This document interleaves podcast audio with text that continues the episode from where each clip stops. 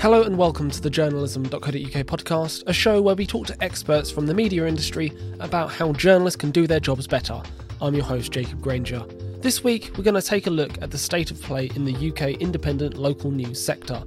The smallest news publishers really struggle to keep their businesses afloat in the digital economy, despite producing some of the most impactful journalism. Here to discuss this with me is Jonathan Heawood, Executive Director of the Public Interest News Foundation, also known as PINF. It's a UK charity which provides research and development programs for independent news providers. Jonathan is also a former journalist, and in 2015, he founded Impress, a UK independent press regulator, which he led until 2020. It's hard to keep on top of everything in local news. Since 2019, when Dame Frances Cairncross produced an independent review into the sustainable future for journalism, there have been so many ideas floating around, many different initiatives and proposals, and yet the challenges facing local news organisations have not disappeared. Digital advertising does not reward high impact journalism on a local level. In the US, as we've explored in some of the previous episodes, many local outlets have weaned themselves off that model and onto reader revenue and philanthropic funding that have made a world of difference. Jonathan talks to me about how the UK local news sector could get there. All of that's coming up after this exciting announcement.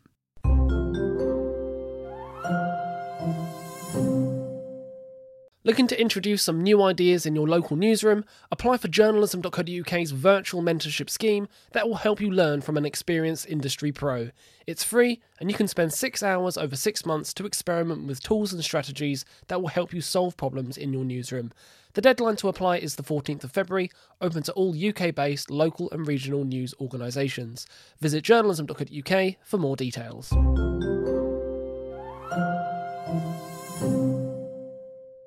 Jonathan, welcome to the journalism.co.uk podcast. It's great to have you on the show. Thanks for jumping on. Thanks, Jacob. Really nice to be with you. Lovely to see you. Um, would you mind telling our audiences a little known fact about you? Yeah, um, it's a it's a good question, that isn't it? I suppose one thing that I I've been doing for many years now is alongside the day job, I've always done quite a lot of writing some of that is you know opinion pieces for publication and I, and I published a non-fiction book a couple of years ago about press freedom. Uh, but I've also been working on a series of novels which have not been published which I start to think perhaps will never be published. But it's a labor of love um, what, what kind of what kind of genre are we talking about here? seven volume alternate reality dystopian Mm, you know, should be on Netflix. Should be the world's biggest uh, cultural product, but not yet. Well, listen, let's. We're here to talk today about, uh, I guess, the state of play in, in local news, and more to the point, uh, the the independent local news arena. Especially, I know that PINF has done great research into this. Um, coming back to last year with the uh, index study that you put out. Um, what were some of the highlights from that study? Yeah, so the index was an attempt for us to really map the terrain. The index itself was modeled on something that's been running in the States for about five years now by uh, the Institute for Nonprofit News or INN. So they run this this survey, annual survey. It's become a real landmark in the States, telling you all the data about, about their sector. We thought that gave a really good template and also meant that we could do some benchmarking against the situation in the States. So, yeah, we launched that uh, about this time last year surveyed in the end 56 publishers. Now, we think that's a pretty good sample of the sector, but we think the sector is a lot bigger. So, Press Gazette have estimated there may be up to 400 what you could call independent local news providers in the UK. I think that ranges perhaps from some very small players. In our case, we, we set the sort of upper limit at organisations with turnover of £2 million. We felt above that, you're getting into the territory of more established businesses and you start to get up into the, the mid-sized regional groups, those that still exist. Not many of them do. Of those 56 publishers, pretty high audiences. So across the whole group, 10.1 million people regularly uh, engaging with them on digital, selling four to 500,000 printed copies of papers every month. Not all of them do print, but quite a significant proportion do still have a print product, but tiny revenues. So the typical revenue across the sector is about £40,000. So it's not nothing. These are not amateurs. They're not hobbyists. They're not doing it out of their shed for free. They are generating revenue and they are paying themselves and often a tiny team of two or three people fairly, as you can tell, fairly modest wages. But their their businesses, they're more, I think, akin to you know independent bookshops or coffee shops or something than they are to complete amateurs, but a huge gap between the actual audiences that they're reaching and the revenues that they're generating. Yeah. And that revenue, just for comparison, you think of like Reach PLC, their annual revenue is 600 million, JPI's is 88 million. Like, this is a real gulf in uh, revenue between the not hyperlocal, the independent local news um, arena, and what we'd consider sort of the the the upper echelon of the local and regional um, news media. Exactly, exactly. And you could you could do some guesstimates. You could try to sort of work out, well, what does that mean? What's the what's the yield per audience member for for Reach and Newsquest as opposed to these independents? The challenge is, of course, that we don't really have industry standard audience data. So in the old days, you could get ABC data, and everyone everyone used that, and everyone published it now so many of them have left ABC and they're a bit more cryptic about their actual audience figures.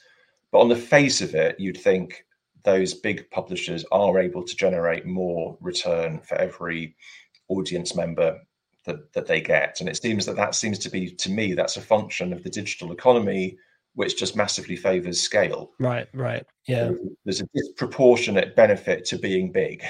Absolutely. Yeah.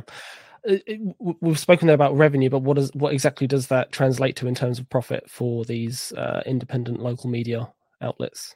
I mean, it doesn't really translate into profit in any meaningful sense. I mean, if you look at the people that we were talking to in the survey, they're split about half and half between being established on a for-profit basis or a non-profit basis. But even the, the, the technically for-profit publishers, they're not they're not generating a profit. They're not they're not paying out dividends. They don't have sort of shareholders who are getting fat returns. Um, I mean, one of them t- said to me that in a good year, it means that he's able to pay himself above minimum wage.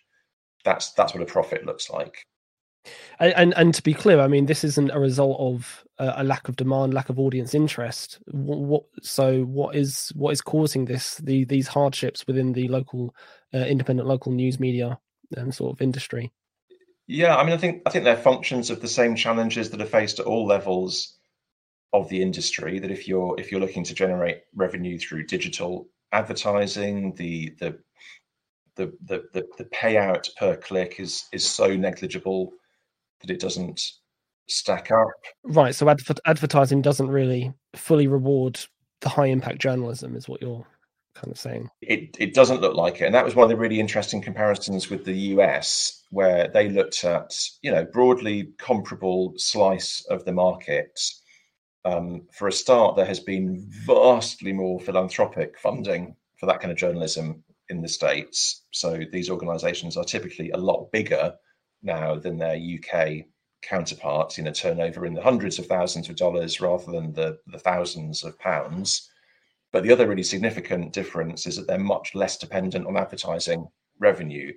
What they've done with their philanthropic funding is to start to build reader revenue models. So they will typically have a much larger larger share of income coming from reader revenue, which might you know might be a paywall subscription based model, it might be a more Guardian style membership model. It might include a, a, a bunch of local donors who are putting in regular voluntary contributions. But one way, or another, that US sector has weaned itself away from advertising and seems to be really sort of, you know, reaping the benefits.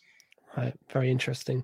So, kind of what I what I take so far from this conversation is that um, right now the independent local news media industry doesn't really have a culture where for-profit news really thrives. It's kind of if you want to run that kind of news outlet that's that's making profit and to, let's be let's be honest that that should be viable that should be a possibility. There's no reason why not.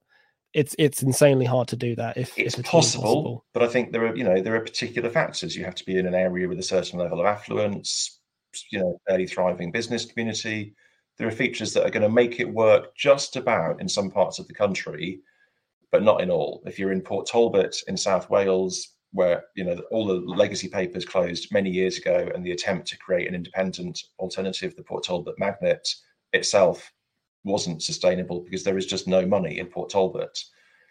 So it's going to be horses for courses. You know, few affluent places, maybe it's just about viable, but in the majority, I think it's going to be incredibly difficult. Right. So let's kind of talk then about what support has become available to help those news outlets in those communities where you don't tend to see that affluence. It might be harder. Um, 2019, we had the Cairncross review, and subsequently, the government response from that has been, shall we say, mixed. What's your kind of summary on how the government's response to um, Cairncross has been?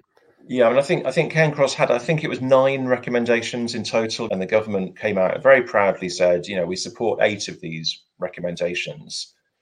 To be frank, they were the easy ones, and the one that they didn't support was actually creating a an institute. What Frances Cairncross recommended was that should be something a bit like the Arts Council, which gets public funding but is completely independent of government and makes you know clear decisions about who it should award the funding to and the government sort of just said no, no, we're not not not not doing that. So all the other ones like the B, the BBC Local Democracy Reporter Scheme, that's that's the BBC. That's the BBC taking a bit of money out of its own pocket and putting it into the into the local news economy. Nesta got two million pounds of government funding. They haven't received any further funding. That pilot scheme, the Future News Fund, wasn't taken forward. I think Nesta had a few challenges. It was a bit unfortunate timing. They launched that again into the pandemic. So some of the projects they were supporting weren't really able to fly as they might have done. And then the other thing the government is taking forward that Frances Cairncross recommended and others have recommended as well is the idea of a news media bargaining code taking the Australian model where you create a new mechanism for publishers to negotiate with platforms to try to get a slightly bigger share of the advertising revenue. So that that's one they are taking forward. I think the challenge there is that again it will favor scale. If if you're a big publisher and you're generating 100 million clicks a month and you're currently getting, you know, 0.1p per click maybe you're able to use your bargaining power and move that up to 0.2 pence per click, let's say, and you double your revenue. And that's a significant amount of extra money, cash you've got coming in. If you're a small publisher doing a niche or sub subject or a small area and you're getting a few thousand clicks a month, A, it's not clear whether or not you're going to have the same bargaining power as the big publishers, the same leverage. And even if you do, the difference in actual terms cash terms, it's still it's still not very much money.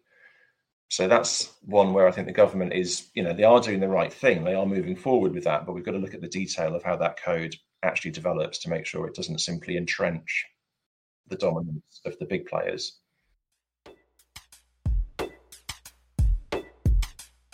And the thing about Australia's news bargaining code is that media businesses will need to have a minimum revenue of 150,000 Australian dollars to be eligible. That's about 80,000 pounds. As we've heard, that's precisely the type of bracket that few UK independent media outlets fit in. The Australian model would exclude many UK independent news outlets in its current form.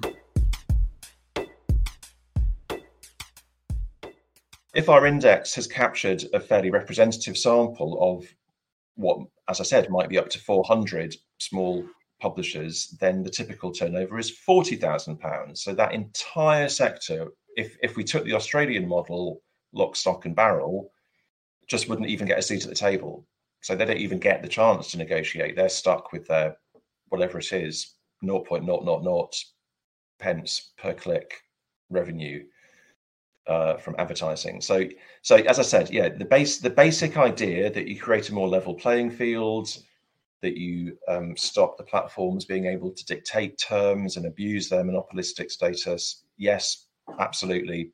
Let's push that forwards. But then we've got to look at the detail to make sure, as I said, it actually gives the smaller players a piece of the action. Because it's not just a sort of altruistic point about these smaller publishers who happen to be around at the moment. It's also that's just going to make for a healthy market.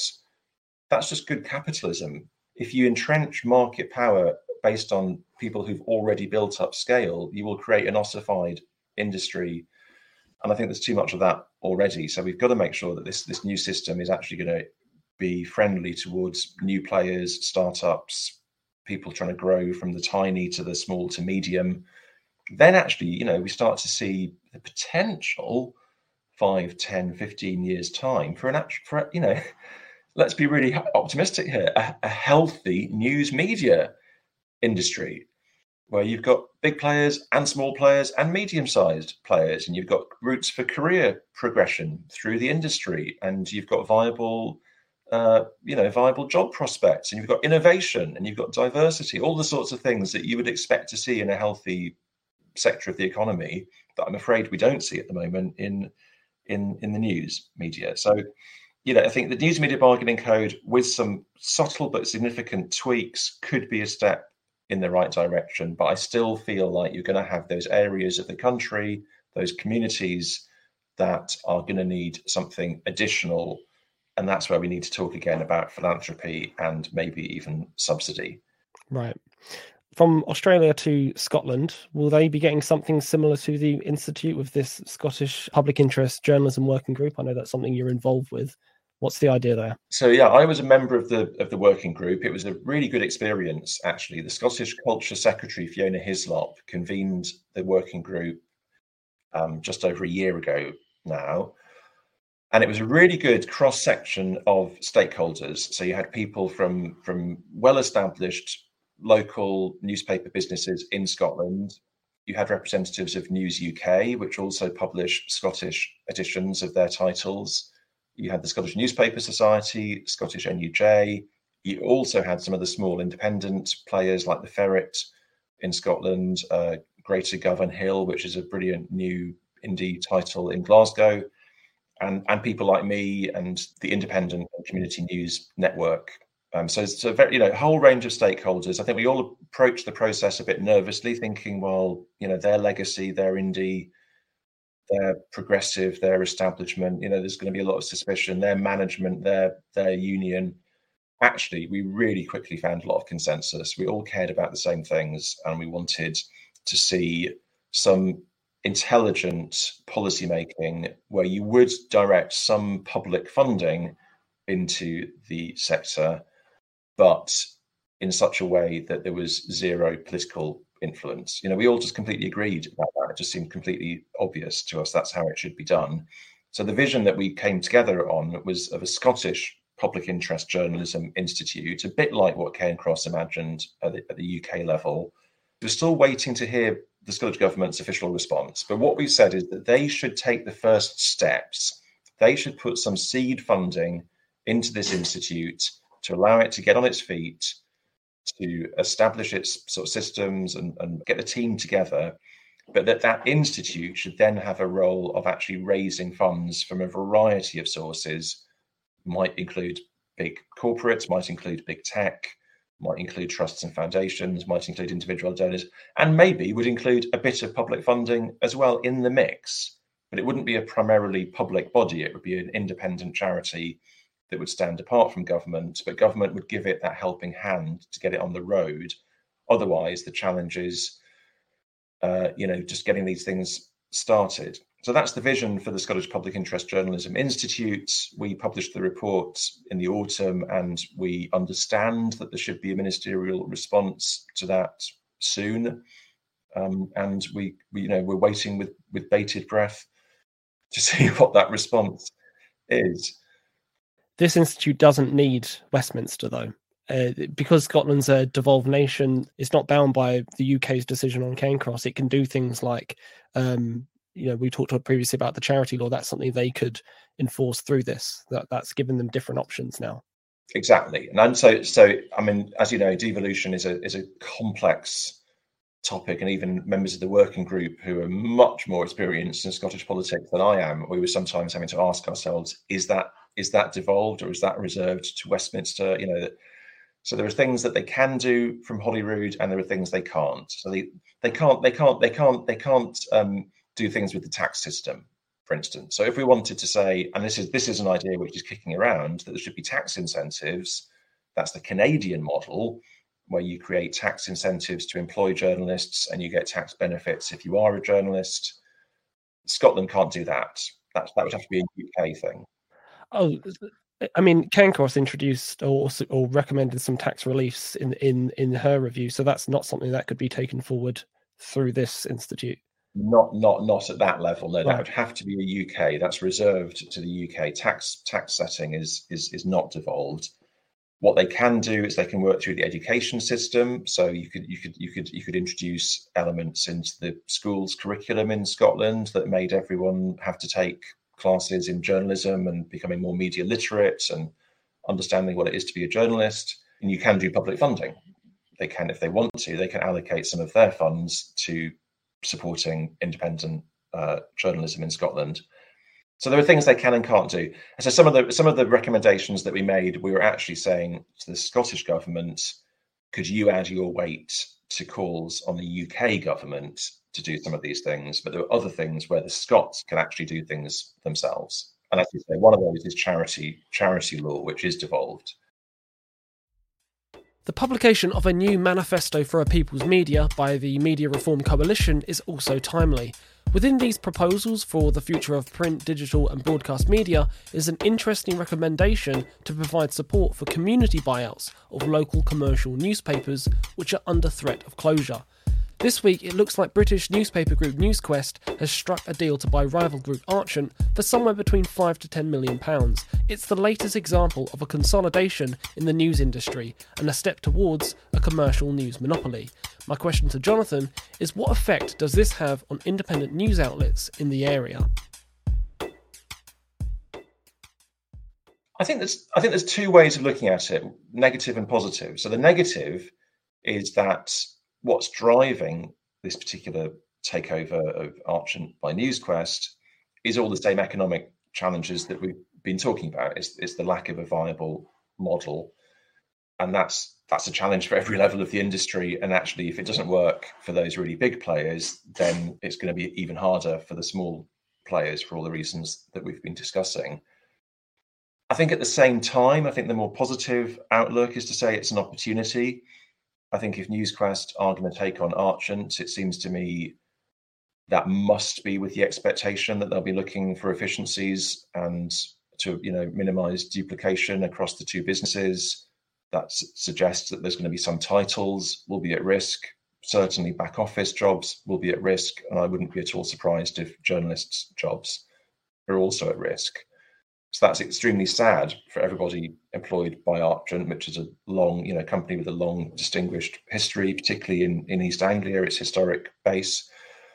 But if I was an independent publisher in that region, I might also be thinking, okay, there's going to be some gaps opening up, and I've got the the, the know-how and the infrastructure to jump in and make something of that. So, you know, I think it's uh, I think in general, really, it's the worst of times and it's the best of times for the for the smaller independents. You know, they, they face all the same challenges. In some cases, they're greater challenges than they are for bigger players. But what they've got on their side is the fact that they're genuinely rooted in these communities. They really understand them. They're, they're, they're known on the ground. They, if you go around and talk to people in the sector or watch them at work, you'll see them out on the street talking to people who they know socially and we know from other research we've done at PINF that actually that's massively important to people in terms of whether they trust media or not. We asked whether people are more likely to trust local media produced by a company that's based somewhere outside the area or based in the area. And the difference is really stark. I mean, a vast majority would not trust local news that's because it's been sort of parachuted into the area significant majority would trust what we would call homegrown. Yeah, and that's that's quite easy to understand why, to be honest, isn't it? I mean, it makes sense. It feels quite intuitive human behavior. You know, you trust people that you know. You you you trust people that you think have got your interests at heart because they're the same interests that they've got but I think you know this this manifesto that's for a people's media that we've seen made an interesting recommendation to provide support for community buyouts of these local commercial newspapers. You know, independents in the, in the local area would struggle to buy um, Archant even at the low asking price of five million to ten million pounds, given that it's got you know debt as well of around eight million pounds. Yeah, no. So this is that's also a recommendation that was in the Scottish Working Group report and there's a bit more of a tradition in Scotland of enabling community buyouts of, of, of, things that are just that are defined in law as community assets. So one example is pubs or, or, village shops, if there's if there's something which has been in the community for a long time and people feel like it really is part of the sort of beating heart of what makes the place feel like a place, then there is a right, if that asset is at risk of closure, for the community to to take it on. As you say, you know, a small community publisher isn't able to stump up 10 million pounds and take on all the liabilities of a of a 50 million pound turnover business. But with the right policies and support in place, what you might imagine is say, say one of those newspapers that now goes from Archant into NewsQuest's ownership. If NewsQuest is to say, well, we're going to close down this particular title in Ilford or wherever it might be, if there was a mechanism that allowed the local community publishers to, to bid for that at a reasonable price, and if necessary, maybe that's where subsidy comes in maybe that's where there's some public funding to make sure that the that the person selling the paper gets a reasonable price for it, but in such a way that it's that it can actually stay alive in community hands rather than simply dying as it would otherwise. So you need a few sort of levers to be pulled at the same time to make it work. It's not good enough just to say, "Come along, small indie publisher with forty thousand pounds turnover, can't you find 10 million to buy this company. Yeah, not realistic. That's not realistic. But I think a model where it's like, okay, come on, small community publisher, you know what you're doing, you're trusted in this area, you you you love it, you've been covering the patch. If you take on this title, it will stay alive and you can expand and grow and thrive. Then it looks like there's a really, you know, something to be explored we'll wait to see how that, that one pans out then i guess um, i know that this is you know part of your you know next steps at PINF is is kind of bringing publishers and communities closer together, right, and and closing the gap between them. Um, do you want to expand on that a little bit more? Yeah, I, mean, I suppose I feel like this for a long time now in the media, in and around the media. I think there have been two separate conversations. There's a bunch of people inside the industry who are thinking about economics and about economic sustainability. How do we persuade people to pay? for this thing called news. And then, largely outside the media, there's a lot of normal people saying, why should we pay for this thing called news? We don't like it. We don't trust it. We don't feel it speaks to us, doesn't share our concerns.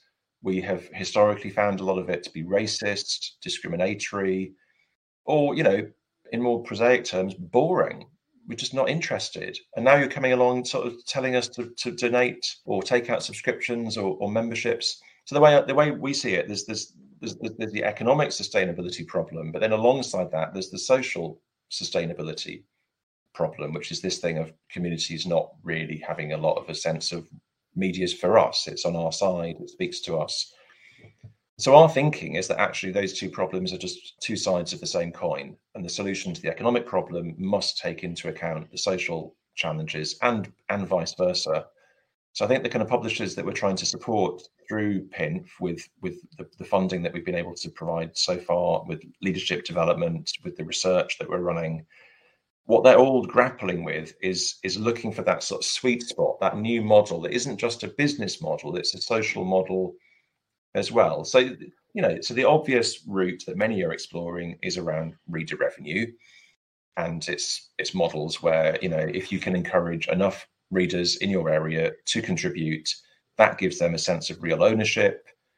You can complement that with actually, you know, going down the cooperative route, like the Bristol Cable, where they're not just paying, but then they actually get genuine ownership. They get to set the editorial direction and appoint the directors and and so on or you can do it in a slightly softer way where you just build in a lot more community consultations and, and forums for debate.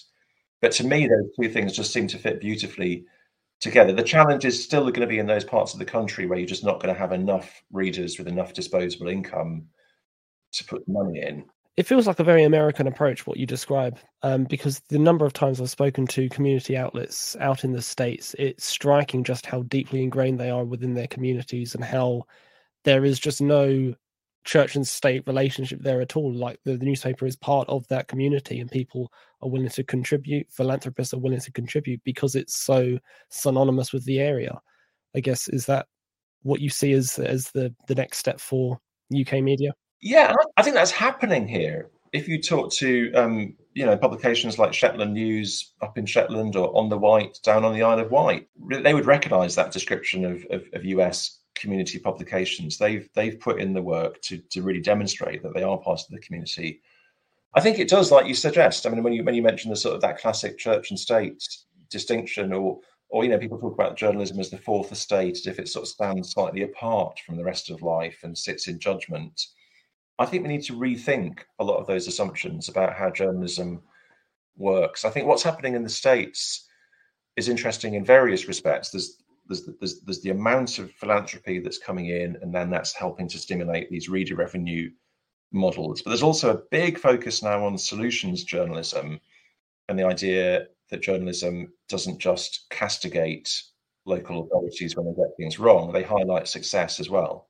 And what I've also seen philanthropy do in the States is actually pay for particular roles, like investigative roles, particular teams to do particular beats, and, and it serves a very particular function. It's not just keeping the doors open, it, it literally does add to their coverage or add to their teams to keep them functioning. Exactly. There's, there's, there's, two, two. I think there's two big things philanthropy is doing. There's that side of it where it's really, you know, really enhancing that outlet's ability to to cover a certain issue or beat.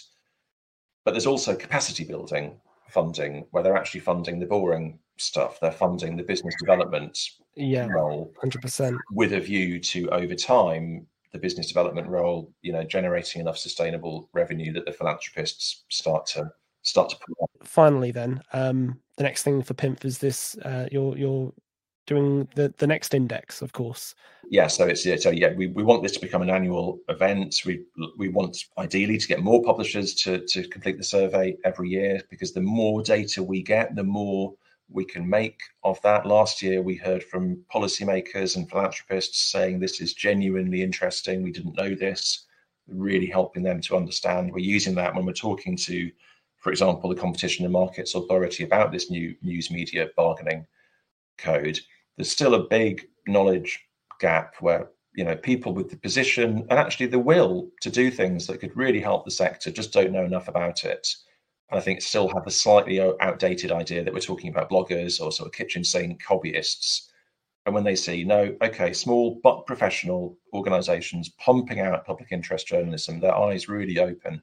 So I think this year, if we can get, you know, get more than 56, start pushing up towards 100 responses, every extra response just gives us more valuable data and more impact. Where can people find that survey?